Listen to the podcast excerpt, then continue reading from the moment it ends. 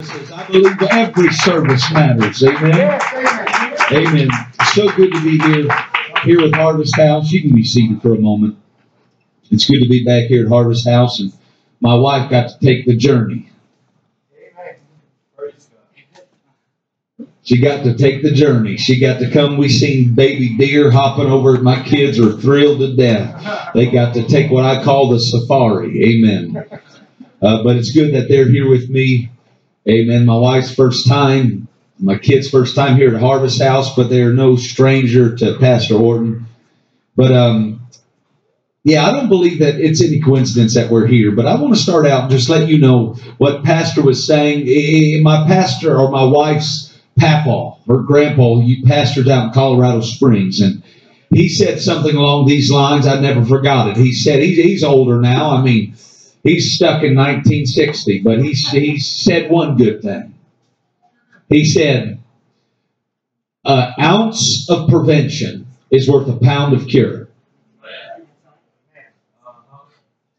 An ounce of prevention, if you could prevent something from happening before it happens, an ounce of prevention is worth a pound of cure. So, with that in mind, I want you to understand sometimes the word comes to you in preventative for preventative maintenance so that you, you can take heed in the word right now before worse has to happen. But you can also watch now. It could be a cure, but it's going to cost you more. And I want the word to speak to us tonight, and I believe he is going to speak to us. Amen. And it's good to be here. I had to have my friend, I got to have my friend Matthew here and his wife Heather. Amen. They are dear friends of mine. Amen. And he just uh, he just out fresh out the hospital, and he came out. I mean, he's probably still just hurting like none other. Thank you for your sacrifice. Amen. He gives me a target. If I if and there ain't nobody else in the place, I'm gonna preach at him. Amen. Amen. He makes it easy to preach. And I mean that in the best way possible. Amen. But thank you for Pastor and Sister Orton. Sister Cheryl Orton is somewhere. I'm sure she's back there counting. Counting. John chapter 21. You have your Bibles? Let's get it done. Amen? John chapter 21. If you'd stand in reverence of the word of the Lord, John chapter 21. We're going to start at verse 2 and uh, we're going to go on through.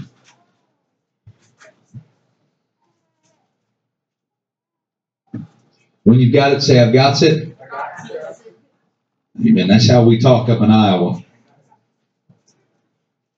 Amen. I go up to Iowa, they say, You sound like you're from Texas. I just take a little bit everywhere I go. I take a little bit of something with me. Amen. But uh, here we go. John chapter 21, verse 2. The Bible says, There were together Simon Peter and Thomas, called Didymus, and Nathaniel. Think about that. Thomas called Didymus. Oh, there's old Diddy. Can you? I mean, some of the Bible names, I don't know. Thomas called Didymus, we call him Diddy, and Nathanael of Cana in Galilee, and the sons of Zebedee, and two other of his disciples. Simon Peter saith unto them, I go a fishing. That's Greek for gone fishing. And they say unto him, We also go with thee. And they went forth and entered into a ship immediately. And that night they caught nothing. Somebody shout at me, nothing. Nothing. But when the morning was now come, Jesus stood on the shore, but the disciples knew not that it was Jesus. And then Jesus saith unto them, Children, have ye any meat? And they answered him, No. And they and he said unto them, Cast ye cast the net on the right side of the ship and ye shall find. And they drew it for the multitude, uh, and, and ye shall find. They cast therefore, and now they were not able to draw it for the multitude of fishes. Therefore, that disciple whom Jesus loved saith unto Peter, it is the Lord. Now, when Simon Peter heard that it was the Lord, he girt his fisher's coat unto him, for he was naked, and he did cast himself into the sea. Now, I was working in a warehouse one time. I had this old joker come up to me. He said, I mean, he was just, because I, I, grew up in the world. I drank, I party, I did all that stuff better than most, okay? And when I came to God, I, I used to carry my Bible everywhere with me. But one joker, he came up to me, he said, Open the Bible. Just read it anywhere. And I opened up to this verse. And I read it. Therefore, the disciple whom Jesus loved saith unto Peter, It is the Lord. Now, when Simon Peter heard that it was the Lord, he girt his fisher's coat unto him, for he was naked. He said, That boy was fishing naked. I like it, the Bible better already. But of course, we know that he was not fishing naked in the sense that we would think naked. He was fishing, that means he took his coat off. And he was getting it done. Oh. But hear me. And, and the other disciples came in a little ship, for there were not far from land, but as it were two 200 cubits, dragging the net with fishes. And as soon, somebody shout, as soon. As soon. As soon then as they were come to land, they saw a fire of coals there, and fish laid thereon, and bread. And Jesus saith unto, unto them, Bring of the fish which ye have now caught. Simon Peter went up, drew the net land to the land full of great fishes, a hundred and fifty and three. For all there were so many, yet was not the net broken. Jesus saith unto them, Come and dine. And other of the disciples does ask him, or, or, none of the disciples does ask him, Who art thou? Knowing that it was the Lord. Jesus then cometh and taketh bread and giveth them, and fish likewise. Now, I'm going to preach tonight from uh, maybe a familiar uh, saying that it's a colloquialism from uh, America, I'm sure, but have you ever heard the saying, gone fishing? I'm going to preach that tonight. Amen. Two words, simply two words, gone fishing. Amen. So you going to help me preach? If you are, I ask that you would pray with me right now. Just throw your hands in the air and just lift your voice to heaven and ask God in all sincerity to speak unto us. Father, in the name of Jesus, we come into this house. Oh God, I pray, submitting our minds to your minds, our thoughts to your thoughts, asking that you would anoint every ear to hear, every heart to receive, and to respond according to your word. We pray, Father, that you would bind every hindering spirit whether human or demonic, oh God, that would oppose your work and your will tonight. Allow there to be an open door of utterance that you would speak to us from heaven through your word, oh God, with clarity and confirmation. I pray it all in the name of Jesus, Lord, that you would bring us from concepts to realities tonight. And we pray it all in the name of Jesus. And everybody said, in Jesus' name. Amen. And you may be seated if you so desire. Now, that term gone fishing. Now, you've probably heard it a time or two around these parts. But gone fishing literally implies absence. It implies a a removal from responsibility and escape from reality. Gone fishing. It just means not here.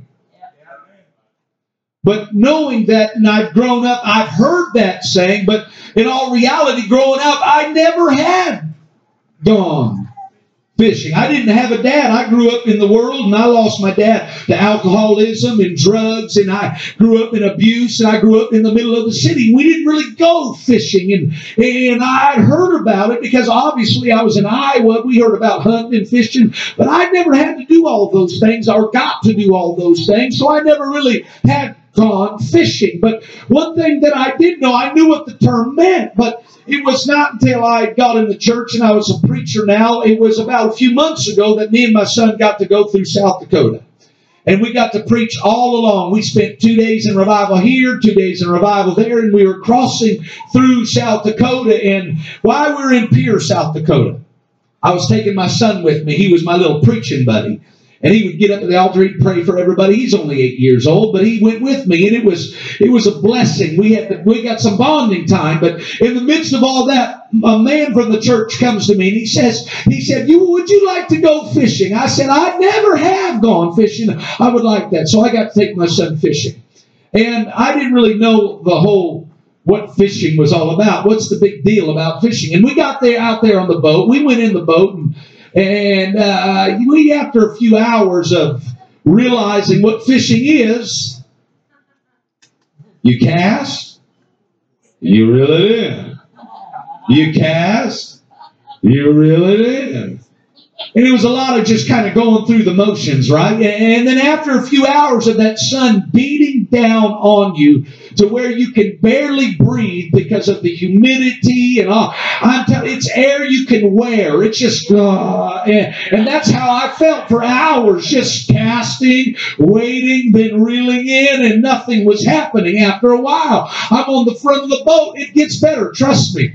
And I'm on the front of the boat, and we're we're catching nothing. And on the front of the boat, I, I cast out. And while I'm waiting, I see something on the water. And all of a sudden, I realize it's kind of going like this. And it was at least a five foot long snake. Beautiful snake, if you're into that type of thing. And I wasn't. But it started coming at me.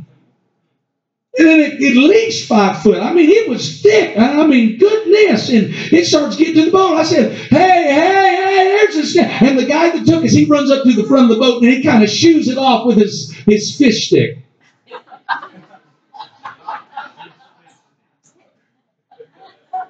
And that, that snake goes on. I don't know if it's poisonous or not. Come to find out, it's a bull snake, which is just a, a North American non venomous snake. It was huge, but I didn't know. I just knew this this this fit or this snake had it out and wanted to take my life. That's all I knew. Yeah. So he comes and shoots off with his fish stick, and I I'm kind of scared by now. And he says this to me. He says, "Don't worry. The snakes always try to get in the boat." First off, that'll preach. Second, you don't have to clap that. Second, uh, second, uh, I'm thinking they always try to get in the boat. I'm still on the fact that they're even on the water. I'm telling you, what kind of witchcraft is this that snakes are walking on water? They don't even belong on the water, but they always try to get in the boat. Gone fishing went fishing, done fishing, gone fishing. But then a little while later, all of a sudden, everything made sense. When my little boy says this, I think I got something. Well, reel it in, they said. And he started reeling in. He caught him a 14 and a half inch. You got to be 15 inch. Keep it 14. I don't know what we want to keep it for. We don't, we're scared to death of fish. Y'all eating stuff? No, we go to Captain D's. We don't know. We, we let them do the catching fish. Talking about, okay. oh, he said, oh, no, that's all right. We wanted to throw them back. We want to look at get a picture, and say, hey, on fishing. 14 and a half, just right for me. So we got this world famous walleye, beautiful fish. Then we threw that puppy back. But can I tell you, it was that one moment, that one moment when he literally got a hold of that catch and he got that world famous walleye that I understood why fishing had become such a luxury in this life. Because that one catch I didn't even catch made all the sense of the, in the world of why we would go out in the middle of the day and go through what we went through, battling all hell with snakes walking on water for just one snake. I got my mind on snakes. I'm sorry. This is a place where I almost got bit by a cottonmouth. I was telling my wife, that place right there, right over there, I ran over there, almost got bit by a cottonmouth. Last time. Oh yeah, oh yeah. I ain't want to talk about it. Amen. I'm scared. I'm every once in a while I got to check my yeah. But it made sense that one catch that I myself didn't even catch, but it was worth it. But now we got to go down to Louisiana. We're headed that way right now. And they took me out fishing. It was about two months later after that happened, and we got to go out to Louisiana and fish with alligators and all kinds of stuff. So that snake went. I wait till I get back to South Dakota. Just wait. But the terminology gone fishing literally implies absence but it was Peter and old Diddy and Zebedee's boys that all, when they were in a very transitional moment of their lives, that they themselves decided to go fishing. But Peter had been a fisherman all of his life. He did it for a living. But when Jesus called him away from that fishing boat to lay down his nets, Peter dropped everything. The disciples followed him. But then Jesus was taken away and he was crucified, right? But now we find Peter, old Diddy, and Zebedee, and two other disciples. We find them in a very transitional moment. Jesus had already been crucified, and Jesus had already been resurrected, and they had seen him resurrected, but he had not yet ascended to the Father. So we find the disciples in a very transitional place before they received the Holy Ghost, but after the resurrection. That's kind of where we are as the body of Christ, you know. We know he's resurrected. But we as a body have not yet ascended. We've not seen the rapture. So we find ourselves, watch now, in a transitional place. But watch what Peter does in a transitional moment. He does not know what to do next because Jesus is resurrected, but Peter doesn't know where he is. So watch what Peter does. And this is what, watch now. Peter doesn't know what to do next. So he defaults to what he did first. And this is what Peter does. He doesn't know what to do next. He doesn't have a word from God. He doesn't have fresh directive of what steps to take next. So when he doesn't know what to do next and he doesn't know how to move forward, he just defaults and goes backwards and refers back to what he did first. And this is what we do when we don't know where Jesus is. We don't have a fresh word. We don't have fresh directive. If we don't have vision, we're forced to live according to memory. And this is where we can, as our, our, ourselves being disciples, if we don't have fresh directive of how to move forward, and what does God want me to do right, and what does He want me to do next, what steps does He want me to take now? If we don't have fresh directive, we'll always default to what we've always done, doing it like we've always done it. Now, hear me. So, what I'm telling us as disciples that are now full of the Holy Ghost, we've got to have fresh directive. God, what do you want me to do? With my life now. Because think of old blind Bartimaeus. You remember blind Bartimaeus? He ain't blind anymore, but we still call him blind Bartimaeus. Old blind Bartimaeus, you know where he lived? He lived outside of Jericho. You know what Jericho means? In the, in the Hebrew and also the Greek, whatever, you, Jericho just means the place of fragrance. Did you know that? See, he may have been blind, but he still had a snout. So this tells me he's blind Bartimaeus. He ain't got no sight. So he's living outside of Jericho, the place that means a place of fragrance. You know why fragrance is so important? Because fragrance or smell is the sense that is most closely associated with memory. See, blind Bartimaeus, because he's blind, so he's living outside the place of fragrance. Watch, because when you don't have vision, you are forced to live by memory. See, that's why we can't just do what we've always done. Peter went back to fishing because that's where he first found him. I'll go back to where I first found him instead of where's he going to show up next. So, what you've got to do is we've got to be a church that is vision driven, not memory driven, because we can't go where we've never been doing what we've always done. We need God to give us a word. Watch now. Peter, he, he defaults to what he did first because he didn't know what to do next. And we all do it. When we don't have a vision to move forward, we are always we're in bondage to what's behind us. So he goes and does what Peter knows to do, what he's good at. He's got training. He's got skill. He knows how to go and catch those fish. But here's what he does when he begins to default to who he's always been and what he's always done because he didn't have fresh directive, Pastor. He didn't know what steps to take now. He didn't know where Jesus was. So he said, Well, I don't know where he is. Hey, I'll just go back to where I first found him. And he started to cast that net again. And as he's casting that net, watch, he fishes all night long.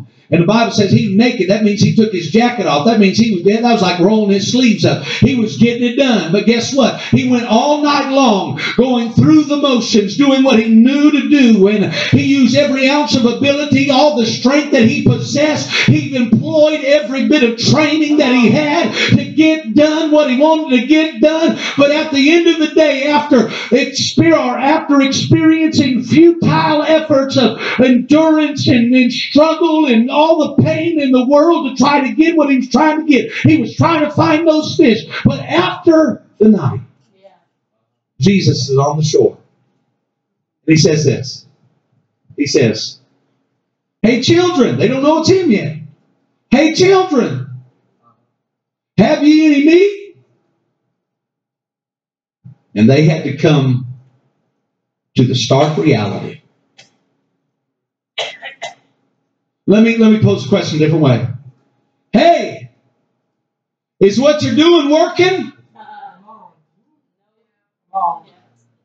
Can you imagine Peter out there? He don't know what to do. I guess I'll just do what I've always done. And he started to give everything he had to try to catch and find some fish. Every bit of experience and training and ability. He struggled through that whole night. And it came place where Jesus said, Hey, is what you're doing working for you? Have you found what you're fishing for? Have you got what you're looking for? Has it worked for you yet? And they had to come to the reality that what I'm looking for I hadn't found.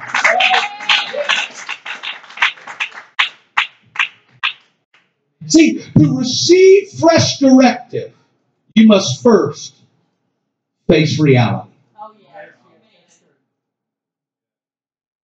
You got to realize, yeah, I have been trying. I've poured myself out. I've struggled. There's been pain. I've been tired. I've been wore out. I gave, he gave everything that he was and every bit of energy and effort to try to catch something that was eluding him. And then came to the place where Jesus had to say, is what you're doing working? Because remember, he defaulted.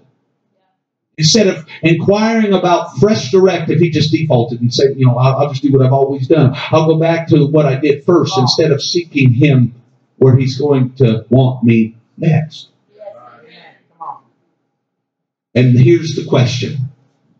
Has it worked? Did you find when you look? No, he's not talking to he's not talking to sinners. He's talking to his disciples. Yes. He's saying, Why are you going back to what I brought you out of? And what are you still struggling with? He's saying, Hey, all that you've been you've been going through a night season. Let me just say you've been going through a night season, but through your night season, you've been pouring yourself out trying to get what you're after. I don't know what it is, but he said, Is it working? And Peter had to say, No. In all reality, he had to answer that and face that reality. No, it's not working. And once you say, No, well, I guess it's not working, that's when he can give fresh directive once we're willing to face reality. No, I'm not healed yet. No, my kids aren't saved yet. No, my church isn't full yet. No, you've got to face that reality that I'm not who I want to be in God and I'm not everything that He has for me to be. I've got to face that reality. And when I face that reality, no, I don't have what I'm looking for. It's like King David. You remember King David? Now, King David, when he became king, he said, I got to get the ark of God back. I've got to get the presence of God back in Jerusalem. And guess what he did? He built this new cart, this nice fancy cart, because, you know, he's got to have the presence of God coming in in style. So he gets that new cart, gets the ark on it, and they start, and it works for a while. And then they hit a bump in the road. That dude sticks his hand up, tries to steady it, and he dies. And then David asks this question How shall the ark of the Lord come to me? Right question. Wrong timing. Did you know you have the potential to ask the right questions at the wrong time? Why is it in our walks with God do we have to ask the right questions in the wrong times? Because we wait till there's loss, we wait till there's pain, we wait till things get upset in our world before we say, How shall the ark of the Lord? David, it had been a lot easier. You wouldn't have to lose nobody and you wouldn't have the pain that you had to deal with if you would have just asked him in the beginning instead of waiting, God, how do you want this done? After you lost somebody, after they walked away, after the pain was introduced into your world. You should have at the beginning said, How shall the ark of the Lord come to me? How do you want it done? How do you want it carried? God, how do you want me to do this? Where do you want me to go next? Who do you want me to marry? Where do you want me to work? How do you want me to eat? What meals do you want me to fast? What prayers do you want me to pray? Why do we have to wait till defeat before we'll ask deity to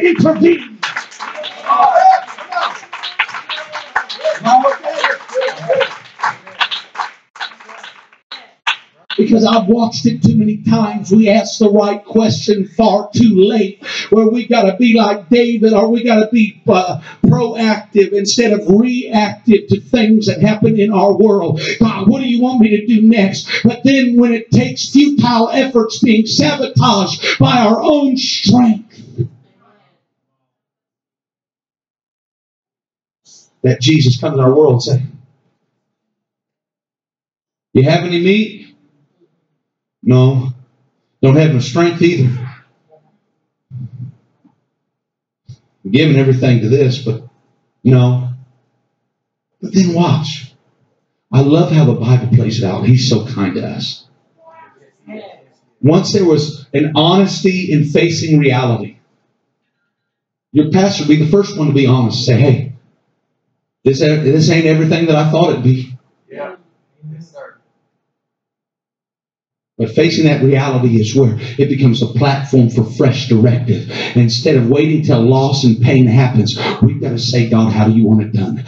Where do you want me to go with this? How do you want, want me to do this and do that and get fresh directive? Because facing reality is the first step to getting fresh directive. But watch now. Ah, I know that. Ah, I, I was feeling that. Come on now. But then watch what he says.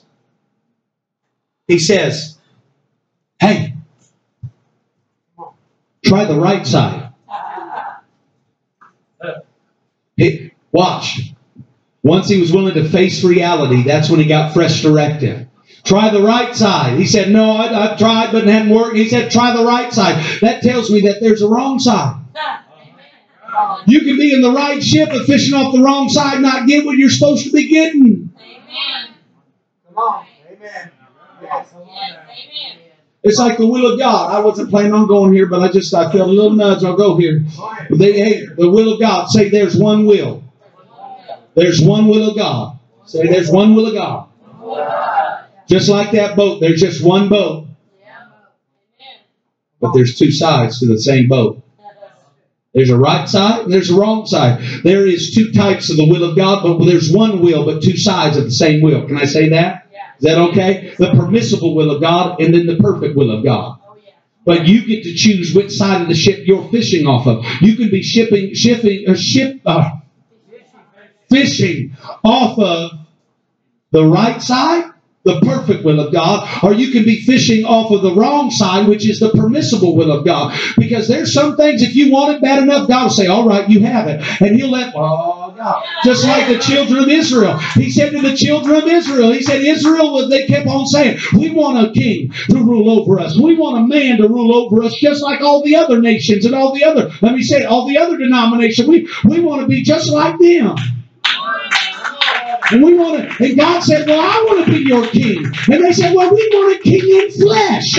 And guess what? God said, All right, Samuel, they wanted it so bad, give it to him. He said, All right, you want it so bad, I'll give it to you. But when he, when I give you a king, he's going to take your sons, he's going to take your daughters, he's going to take your harvest, he's going, oh, he's going to take your land. See, the permissible will of God will always take from you. It'll take your sons, your daughters, it'll take your future, but the perfect perfect will of God will always get to you. It depends what side of the boat we are fishing off of. You can fish from the wrong side and get out of life what you want. Or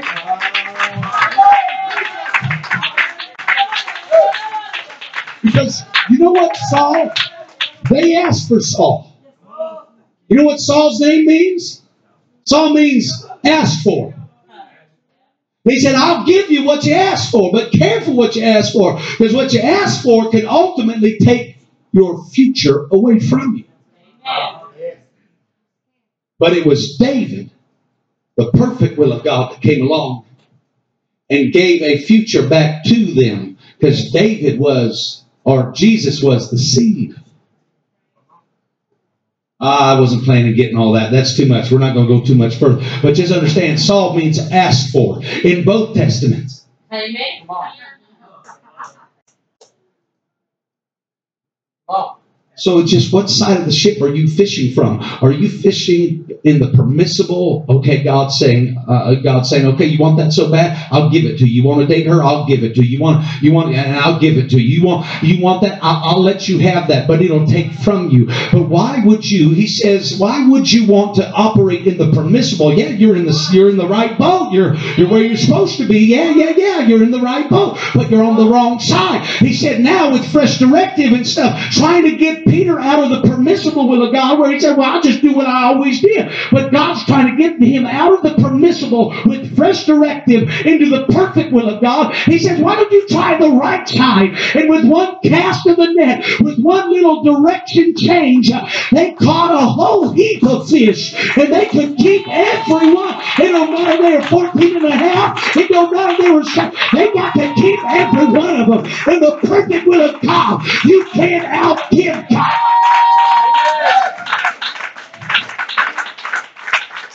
My God. So you got to say, if I'm not catching nothing, could I possibly be in the permissible will of God where God's allowing things, but He don't really like it for me?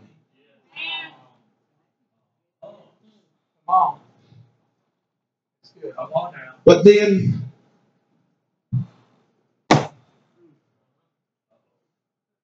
therefore, the disciples whom Jesus loved saith unto Peter, I think it's him. They got that big old heap of fish. And all of a sudden, John leans over to Peter because John and Peter, they got something going. He says, Peter, I think it's him. Peter grabs his coat, jumps out of the boat, into the water, starts swimming. Because remember, just the previous chapter, they heard that he was resurrected, and John and Peter, they took off running. And the Bible says John outran Peter. But when John said, I think it's him, Peter's like, not getting me this time. He said, You may be faster on foot, but I can swim better. And he took off for the shore. And he came dragging, him and his buddies came dragging those fish after all that night long of struggling and going through it all night long, giving everything they could. Now they got that one catch of fish and they start dragging it to the shore. But watch what the Bible said. This is the this could be the whole crux of the matter. Watch this. The Bible says in verse 9, as soon then as they were come to land, they saw a fire of coals there and fish laid thereon. Get the picture. Peter's out here. Yes, I gotta take my coat off. And he's, pulling, pulling that net in. He's ah, he casts out again. He's going through. He's got his sleeves rolled up. He's going through. He's sweating. I mean, he's struggling. His back hurts because you know he, you know, he's getting old now, and he's out there and he's doing everything that he can to get what he's going after. But after that night season of struggle and pain, and after all that, he, he finally okay, it's Jesus. He jumps out the boat. They made that catch. They come to they come to shore. And as soon as they got there, they realize everything they've been fishing for, he already found. No, you didn't catch it. Everything you're going for in this life, uh, everything you've been chasing after, everything you've been fishing for, don't you realize, uh, Peter, that he's already found uh, what you've been fishing for? There fishing for love. He's already provided what you've been trying to produce in those faulty relationships. He's already provided. Don't you realize everything that Peter was fishing for, trying to produce by human means? Everything Peter was trying to produce Jesus had already provided. He was trying to get them to understand what he did at Calvary. He was saying, Peter, I got you, to, I want you to understand. I know you're going to think it's going to take all your energy and it's going to take all your effort to live for me. No, no, no. All you got to do is get in my presence to realize that I've already provided what you've been trying to produce in your flesh. I'm telling somebody tonight, these are disciples. These aren't even the world. This is the disciples that have been trying to produce what Jesus has already provided on Calvary. Because we do. We're disciples. Like those disciples. And they were trying to produce, Peter in particular, was trying to produce, trying to find something that had already been found. But what he had to do to realize that was get in his presence. And as soon as he got to the land, and that's why we think, we think, listen, we think things come to us in the kingdom like they came to us in the world. Yeah. Hard work. Hard working. You work harder, you know. Pray harder if you ain't got your miracle. No, no, don't work, don't pray harder, pray smarter. They say, don't work harder, work work smarter. Works that way in the kingdom, kind of. Don't pray harder and keep praying the same prayer. No, God, what prayers are you wanting to be prayed right now? What prayers are you answering right now? And then pray those prayers instead of just praying your prayers in the permissible will of God. Why don't you pray His perfect will and then have it like that? Real simple.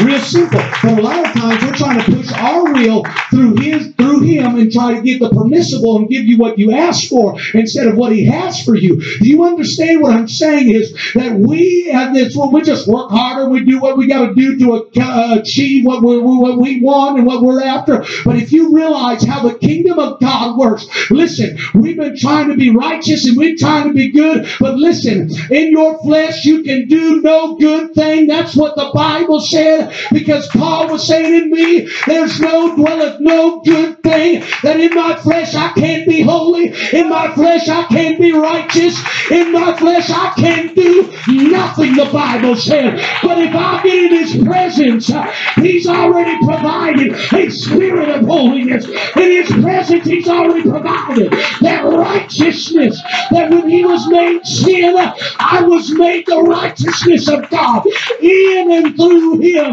So what you've got to do is lay down your net, lay down what you've been trying to fish for and what you've been trying to find, and just say, God, what did you provide for me on Calvary? My goodness.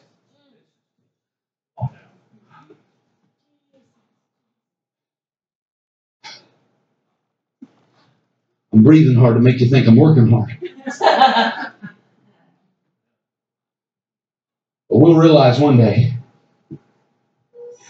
we get to heaven. He's already found. We've been fishing for this whole time. Think about it, because while they're watch watch the watch the picture being painted, Pastor. I know I'm taking a little while on. Uh, okay, okay. I was just trying to think about when Taco Bell closes, and I'm trying to gauge it and just.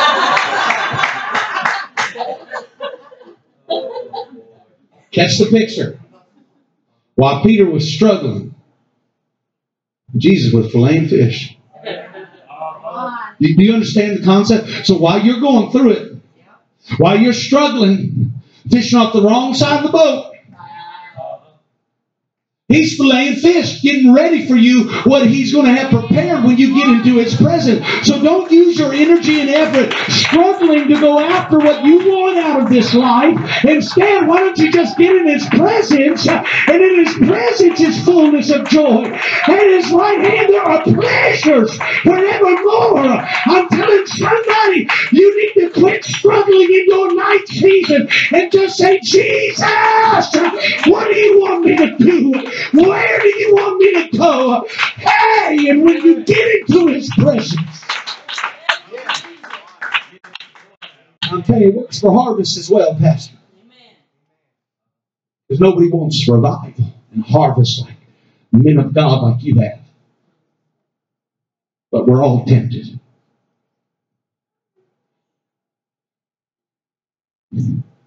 The harvest is white already. Yes. Amen. It's already there. It's already. We don't, no, no, no, no. Now, don't say that we don't have to work for it. Don't say that you don't have to go out and get the harvest. It's there ready and waiting, and it's there already. But here's the concept you don't produce the harvest, you don't make revival happen. Revival happens when you get in His presence, period. But when we, as men of God, we try to do this, you hear me? We try to do this because we want you to have revival in your family. We want your kids to be saved. We want your whole house to be in the house of the Lord. But here's the thing you and I and Him cannot produce revival. We cannot produce harvest, but all we can do is where do you want me to go? And He's got to be able to discern and say, It's the Lord. Like John. That's why God's given. Here's where the man of God's place is in your life. He's to, he's to be the John to your Peter. Amen that you you do what you do, you fish, do whatever you want to do. But here's here's John, the one that had his ear to the heartbeat of Jesus. And all of a sudden he recognizes that voice of Jesus saying, Have you any meat? And then John says to Peter, I think it's him. I think God's speaking to you, Peter. And Peter gets in his presence and realizes what has been provided that I have been trying to produce. What is it that you, in particular, have been fishing for that He has already provided and found for you on Calvary? That's the source of your struggle. That's the source of your night season. Is you trying to find something that He's already found for you. Right. So your energies do not need to be wasted in the permissible will of God, but energies to just get in His presence. But watch now. I'm almost done. I promise. I know this is getting long and Taco Bell's getting away from me. It's where I quit because my wife's giving me the eye. You better thank that woman. She's merciful to y'all because she has she knows where this could go. She's got a very strong, very strong gift of mercy. But hear me. Then Jesus says to him, Bring the fish that you caught. Bring, bring them here. Bring the land with you. And watch. As soon as they were come to the land, they saw the fish of coals, uh, or fire coals, and the fish laid thereon and bread. And Jesus said unto them, Bring of those fish which you've now caught. And Simon Peter went up and drew the net to land full of great fishes, a hundred and fifty and three. For all there were to so many, yet was not the net broken. And Jesus saith unto them, Come and dine. You see his desire. Peter, just come and dine. Come and partake of what I've already provided for you that you've been you've been struggling to try to get yourself. That you without me you wouldn't have been able to caught nothing. But now would you just come and just dine? But don't miss the very important detail. The Bible says that he brought how many fish? 153 fishes. And Jesus says, Come and I come come and spend time with me. But I asked God, you know, because I, I do stuff like this. I'm, I'm ignorant on my own. And so, so I said, Jesus, I said, what's the significance? Well, I didn't go to Jesus first. I'll be honest with you. I went to Google first. I'm not gonna. I'm, I'm not gonna lie. I went to Google and I typed 150. The meaning of 153 fish. Don't do that. Don't do that. Okay. Wikipedia lied to you. I'm telling you. There's some good stuff on there, but Google lied to me. No, Google didn't have nothing. There was about 8,000 pages of a meaning of 153 fish, and not one of them made a lick of sense. What's the meaning of 153? Because if, if that details in your Bible, that means it, it's there for something. So I said, I said, Google. I said, Google. What's the meaning of 153 fish? And then 8,000 pages, not one of them made sense. I mean, people said, said stuff like this. Well, there was 12 tribes of Israel, and there was 12 apostles. 12 times 12 is 143, plus seven days of creation, and then, and then you've got two testaments, and, and they got 153. I said, that don't make us lick of sense at all. People did all kinds of dumb stuff trying to make sense of the word. But the Bible will always interpret the Bible. So I, I went to Jesus. I said, Jesus, what's the meaning? I just what I should have did first, but I didn't. I said, Jesus, what's the meaning of 153 fish? And he said, Well, there is no significance to the fact that there was 153.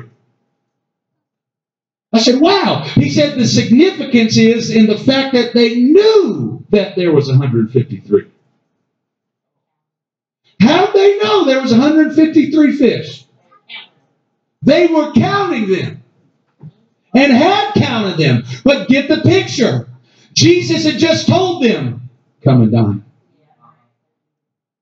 But they were too busy counting while Jesus was calling.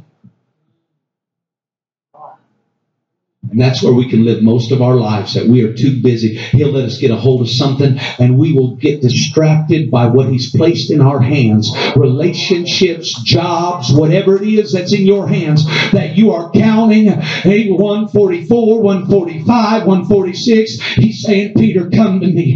Listen to my voice. Let me provide for you. And we're doing, hold on, Jesus, 151, 152. And He's saying, Peter, but we're too busy counting the catch when He's calling us to go.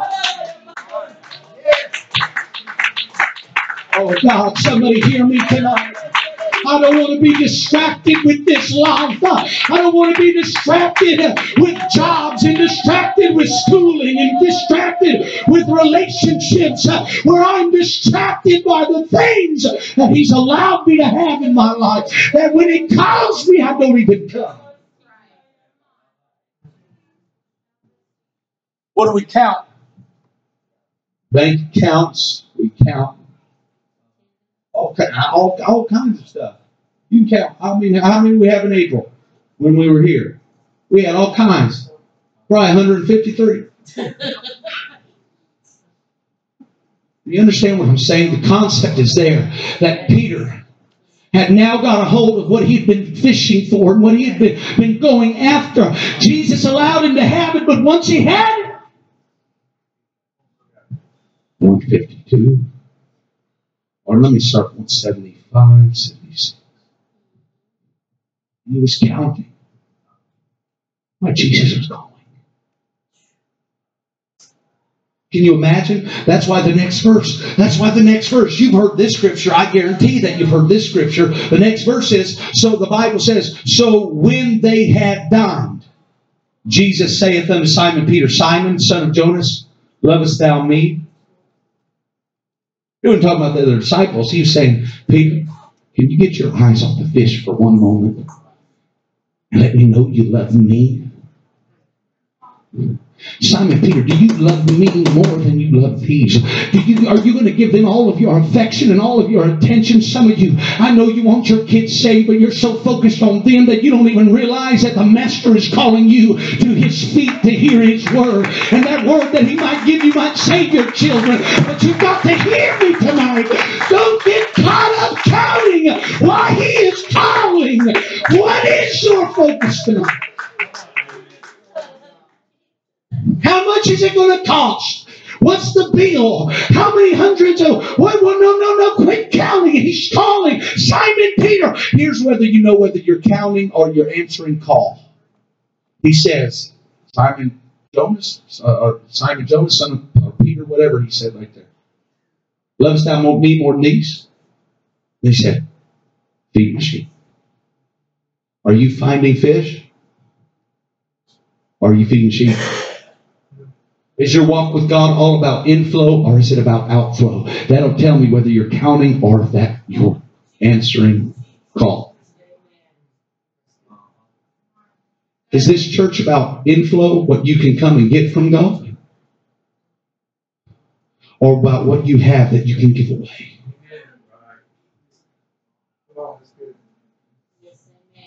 I'll finish with this. I'll finish with this.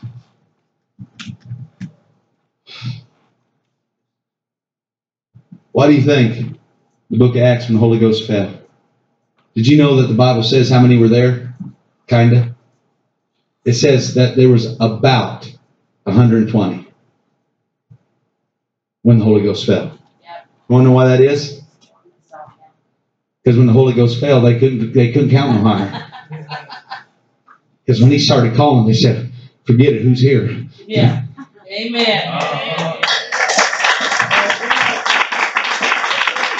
I bet there was 153 fish there. I bet there was. But when the Holy Ghost, they got to about 120, 121. Wow! And the Holy Ghost fell. Listen. Amen.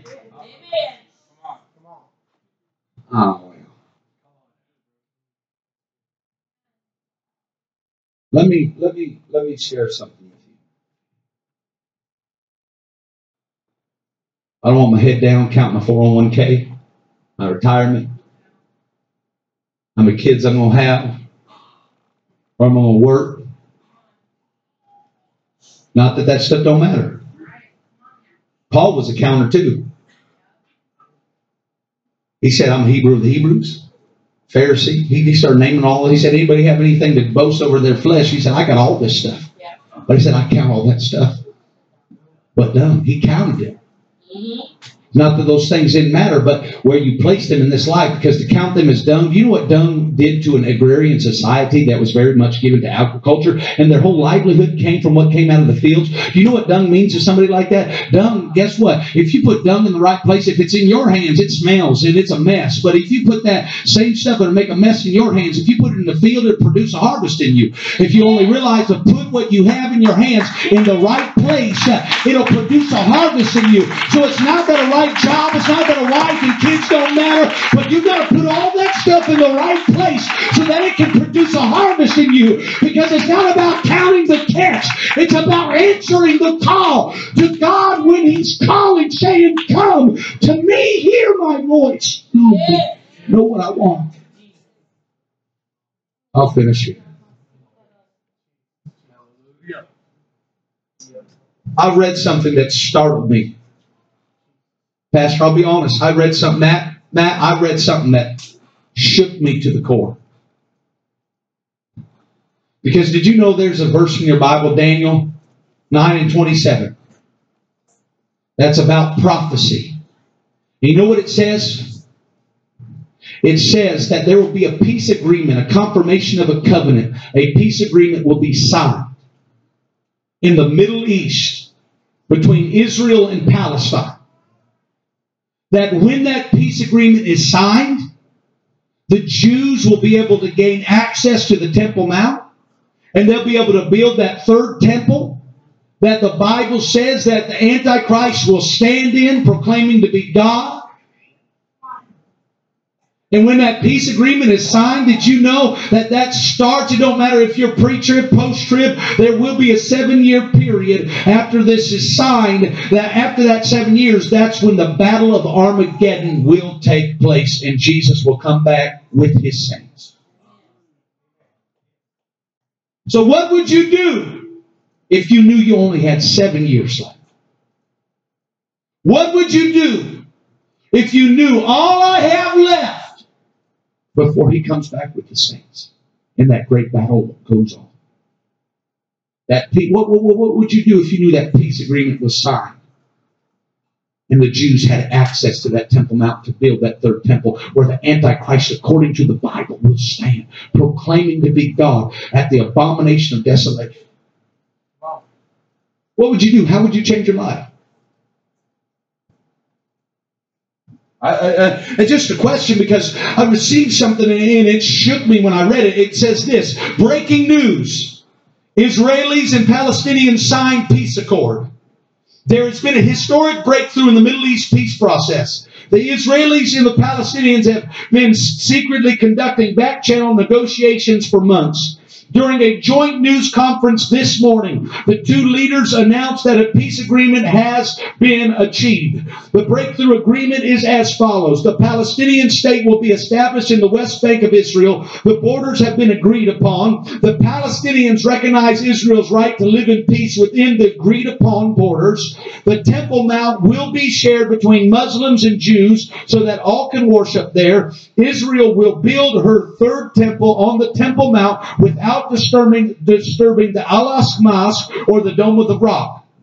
America and the international communities will have make huge investments in building the new Palestinian state. Jews presently living in the area of the new Palestinian state will be allowed to stay living in a Jewish minority under the new government. Agreement on the status of Jerusalem could not be reached rather than sabotage the entire agreement. Negotiations on Jerusalem's or Jerusalem will be resumed after seven years. Are you hearing what I'm saying right now? The historic agreement has been endorsed by the United Nations and the major powers of the world. Celebrations have broken out in the streets of Tel Aviv and Jerusalem. The prospect of finally living in peace caused some to jump for joy, while others had tears rolling down their faces, realizing the time that it was to a nation that has lost too many of its young to war, and the relief was almost overwhelming. Automobiles, horns blew in ecstatic celebration throughout the day. Well into the night, many Jews believed the coming of peace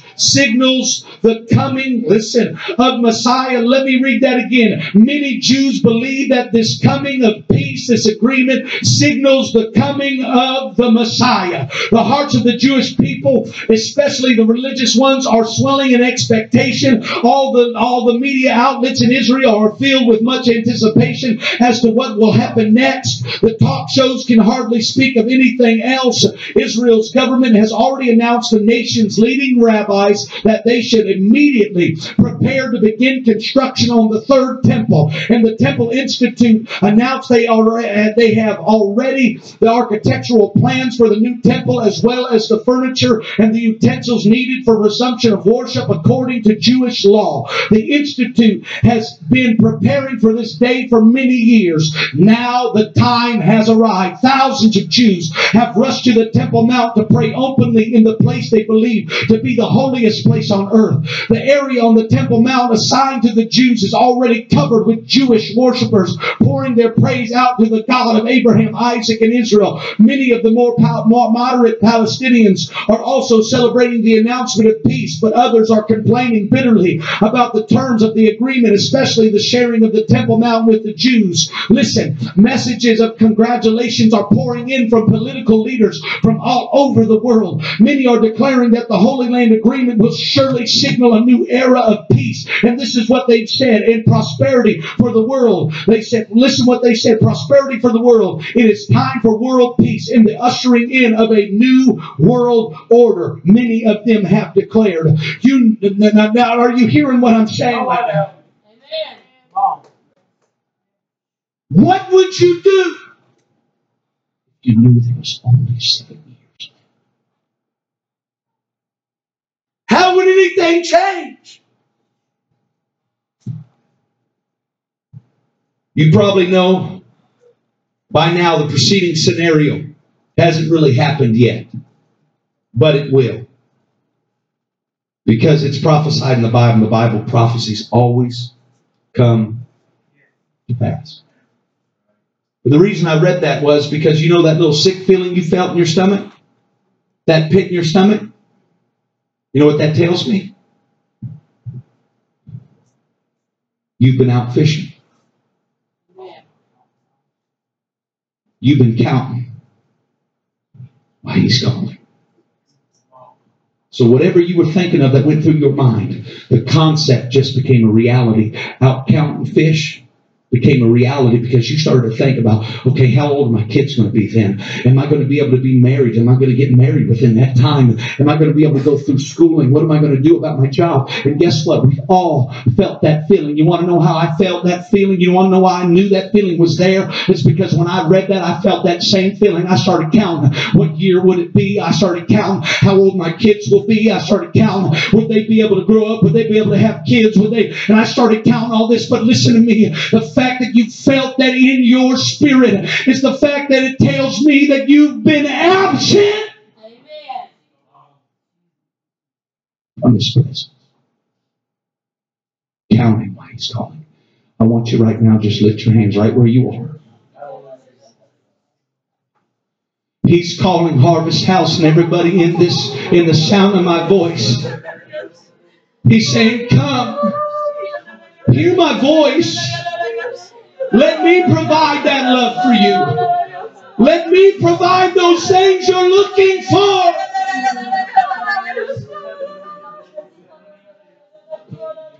It's not going to matter where you work. It's not going to matter where you go to school. Are you listening to his voice?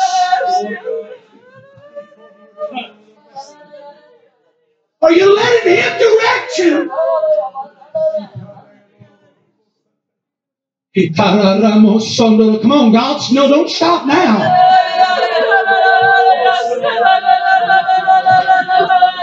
Come on, press into his presence.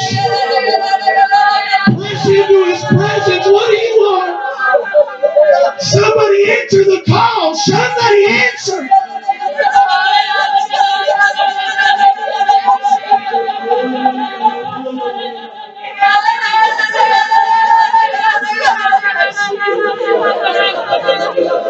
He's saying, Come and dine. Come and hear my voice.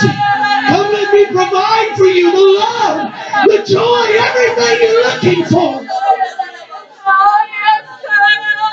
Let me take care of your finances. Let me put a good word on the next job. Let me provide.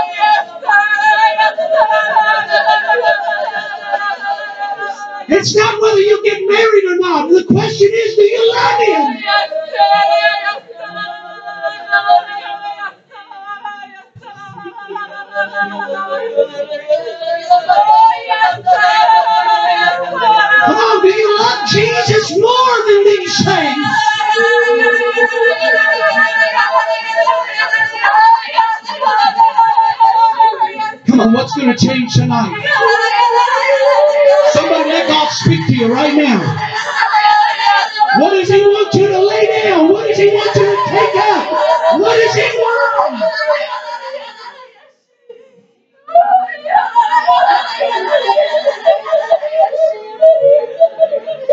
It. Let your voice out.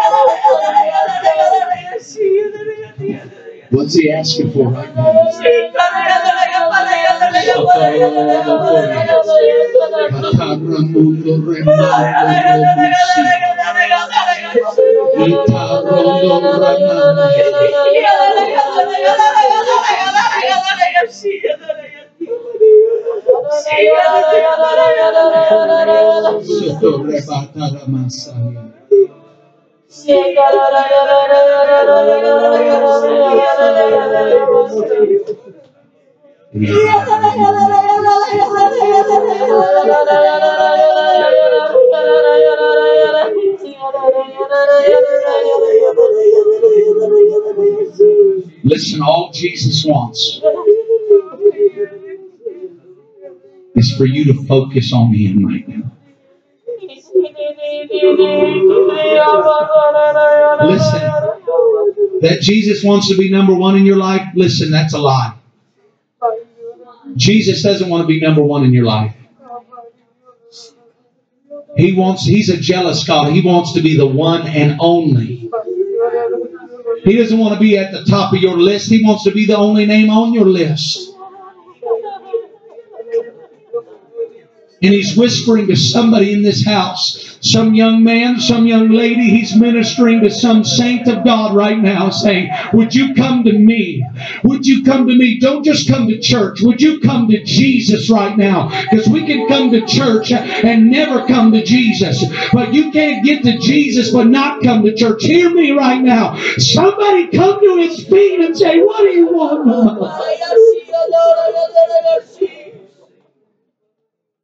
I want your perfect will.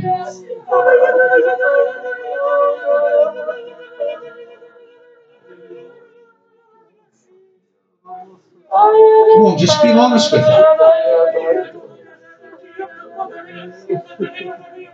Come on, somebody face reality. Somebody face reality right now. Is what you're doing working for your world? Is what you're doing right now, is it working for your family? Is it working? If not, then say, Jesus, what do you want me to do? How do you want me to live this life? How?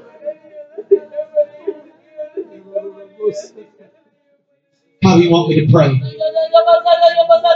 How do you want me to fast? Ask him, what books do you want me to read? Ask him. Just ask him for something. God, what do you want me to do different? Just can't do what everybody else is doing. We need fresh directive because what works across the country might not work for right here. So ask God for your family, for your life. Jesus, what do you want me to do?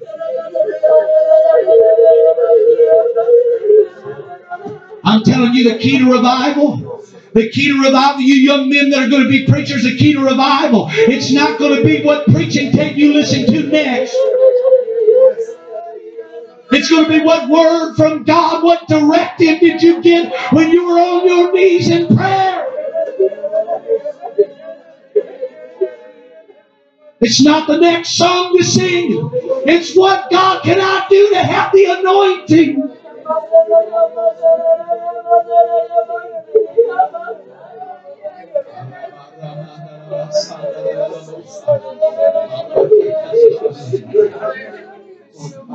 Quicken his heart right now.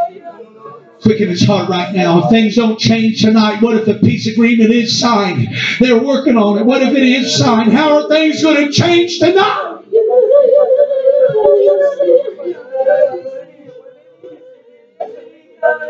On 141, 142, 143, 144, 145, 146, 147, 148. Hold on, Jesus. I got a few more to count. Hold on, Jesus. Just a few more hours. Just hold on, Jesus. Just a few more weeks. Hold on, Jesus. Just let me get married. Just let me get kids. Just let me get my 401k. Just no, no, no, no, no. He needs you now.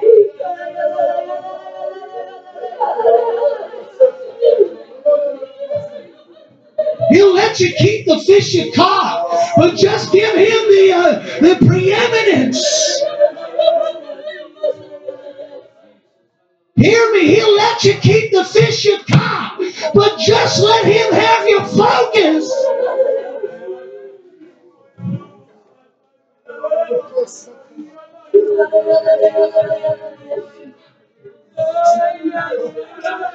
Oh, remando romo de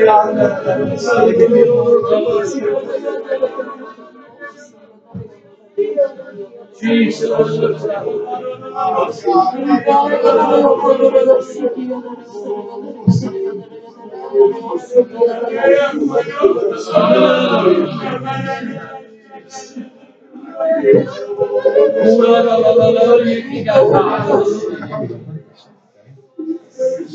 that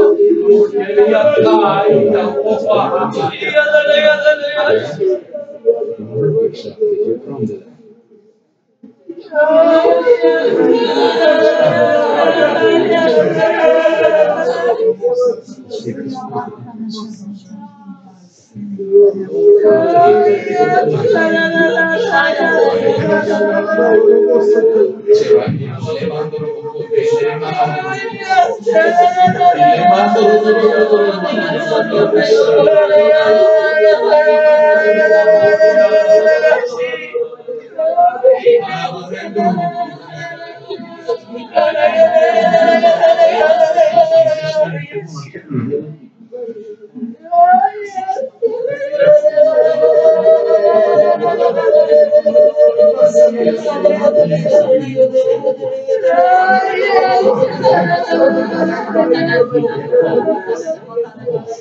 prone to that.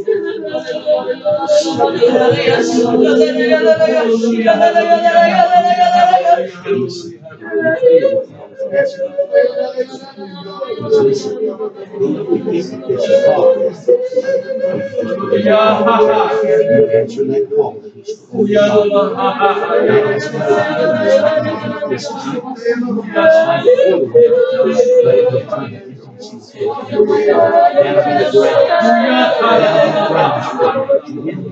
Let you the fish that you caught as long the preeminence is his.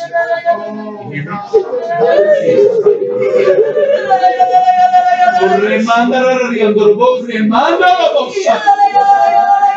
I find that love in you, God, in your love, oh,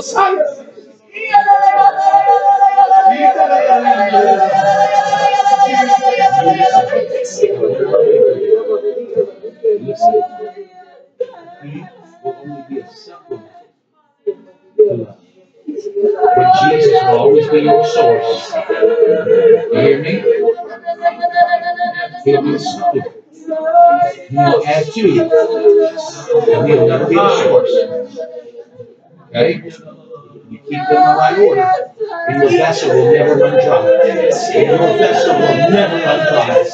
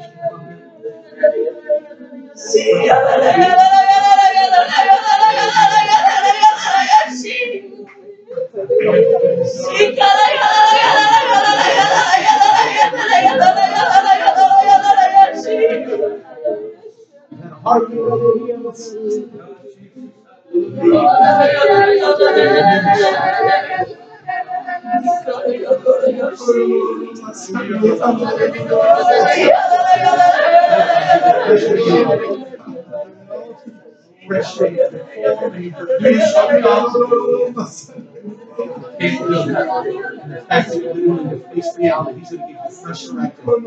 Because he always gives open windows to open doors.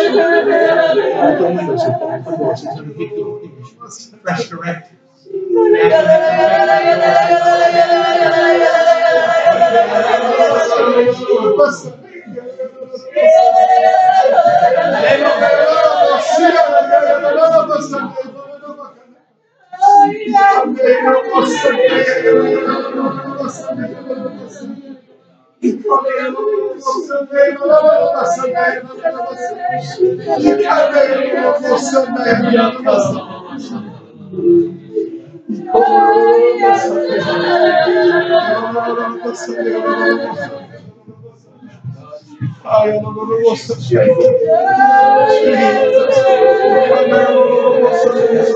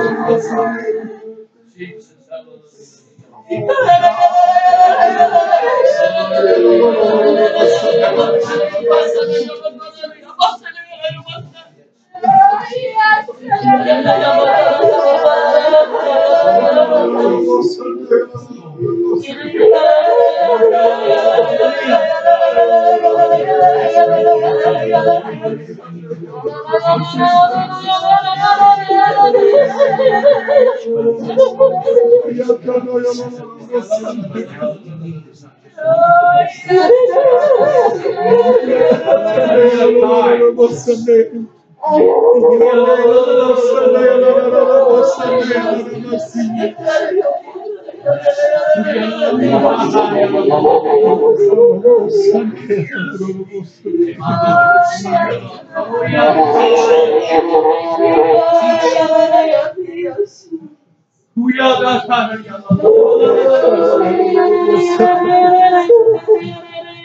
Oh, yeah.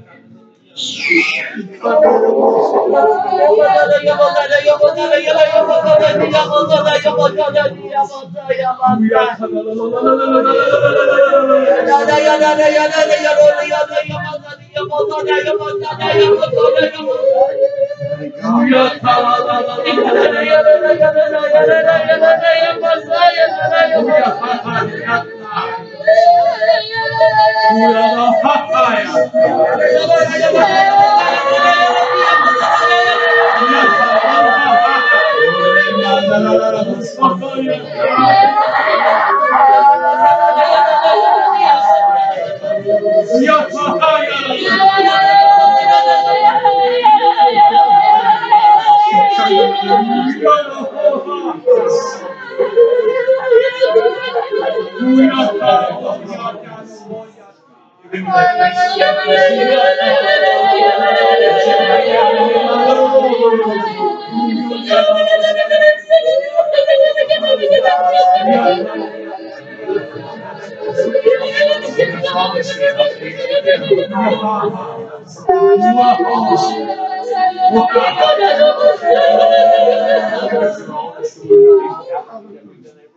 He's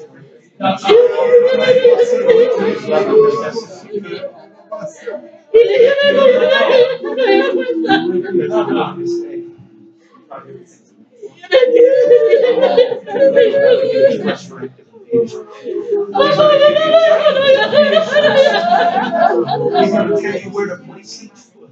He's going to tell you the prayers to pray. Pray those prayers renewed strength, renewed power,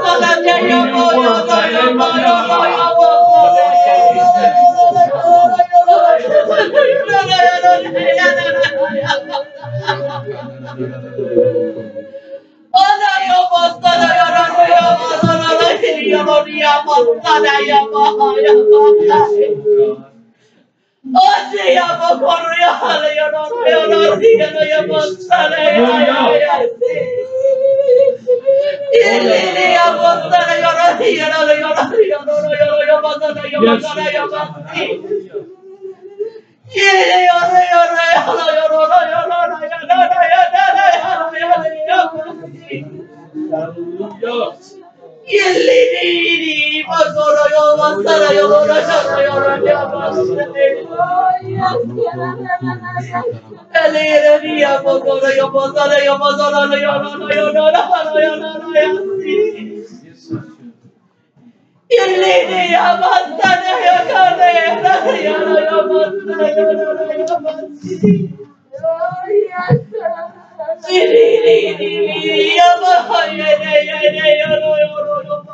Listen, listen, listen. I just got to share this with the church. In this same transitional moment where Peter defaulted and went back to, there's another thing that happened prior to this that I believe will be pertinent to understanding what we have come through. Remember when they went to the shore, it was morning. That means it was a new day. Okay? But prior to that, the Bible says in John 20 that Jesus now resurrected, he says to Mary, Mary, and she turned herself and saith unto him, Rabboni, which is to say, Master. And Jesus saith unto her, Watch this now. In verse 17, he says to Mary, Touch me not, for I am not yet ascended to my Father, but go to my brethren and say unto them, go to my brethren and say unto them, I ascend unto my Father and your Father, and to my God and your God. He said to Mary, Listen, don't touch me. But then if you read 10 verses later, this is in the same context of everything else that I just preached to you, just prior. And seven verses later, Sister Orton, or uh, 10 verses later, verse 27. Then he saith to Thomas, Reach hither thy finger. Wow. He's saying, Mary, in one moment, don't touch me. Then he's saying to somebody else, Go ahead, reach hither your finger. Because Thomas said, Unless I see the print in your hand, the print in his hand, the print in his side, Yeah. I won't believe. Yeah. See, in this last season, what you what you witnessed was God, because because that word touch me not, touch in the Greek literally means to cleave or adhere to, like an adhesive. Because Jesus knew knew if Mary gets a hold of me, he said, I ain't gonna make it to the Father. So he said, Don't touch me, because he knew that she was committed. But Thomas was only interested to try to get a hold and just touch Jesus to appease his own unbelief in where he was in his situation. See, what you've recognized in this last season, you've witnessed God separating those that are committed and those who are only interested. Amen. He said, Don't touch me to one. You ever feel like you're all alone? You know you're serving God, you're faithful, you feel like you're all alone. You can't feel God, and it's like He ain't touching you, and you ain't touching, able to touch Him. There's times, but in seasons like that, He's saying, I want to see who's committed and who's just interested.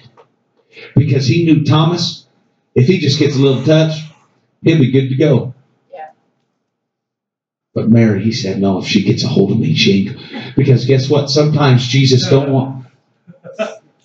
Because Jesus is wanting to give you more.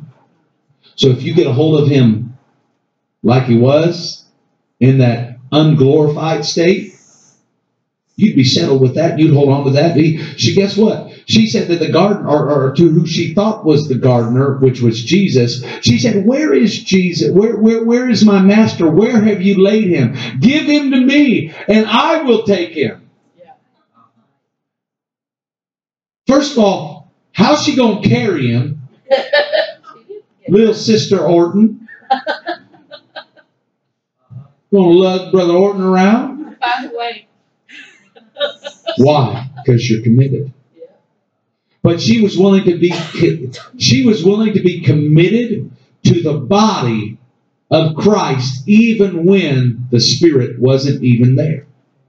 She said, Where is he? She thought he was dead. And she was committed to what she thought was a dead body.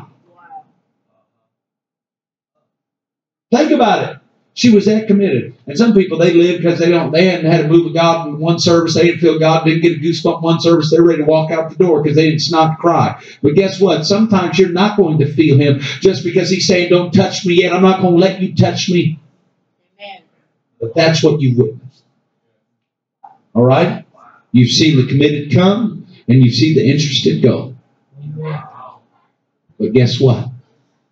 He's now saying, Come and dine. Because I'm going to show you something. Because he was about to ascend.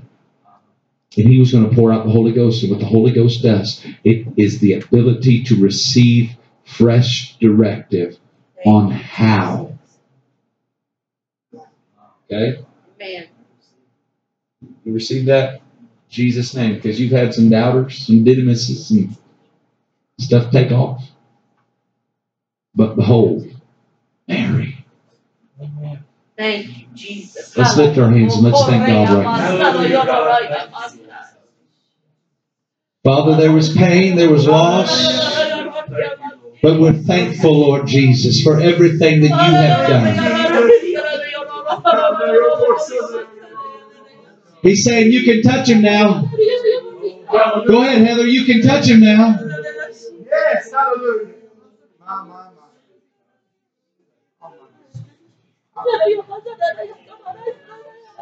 Go ahead, Harvest House, you can touch him now. He's making himself available to you now because he has ascended, he has been glorified. You can touch him now and you can carry him with you wherever you go.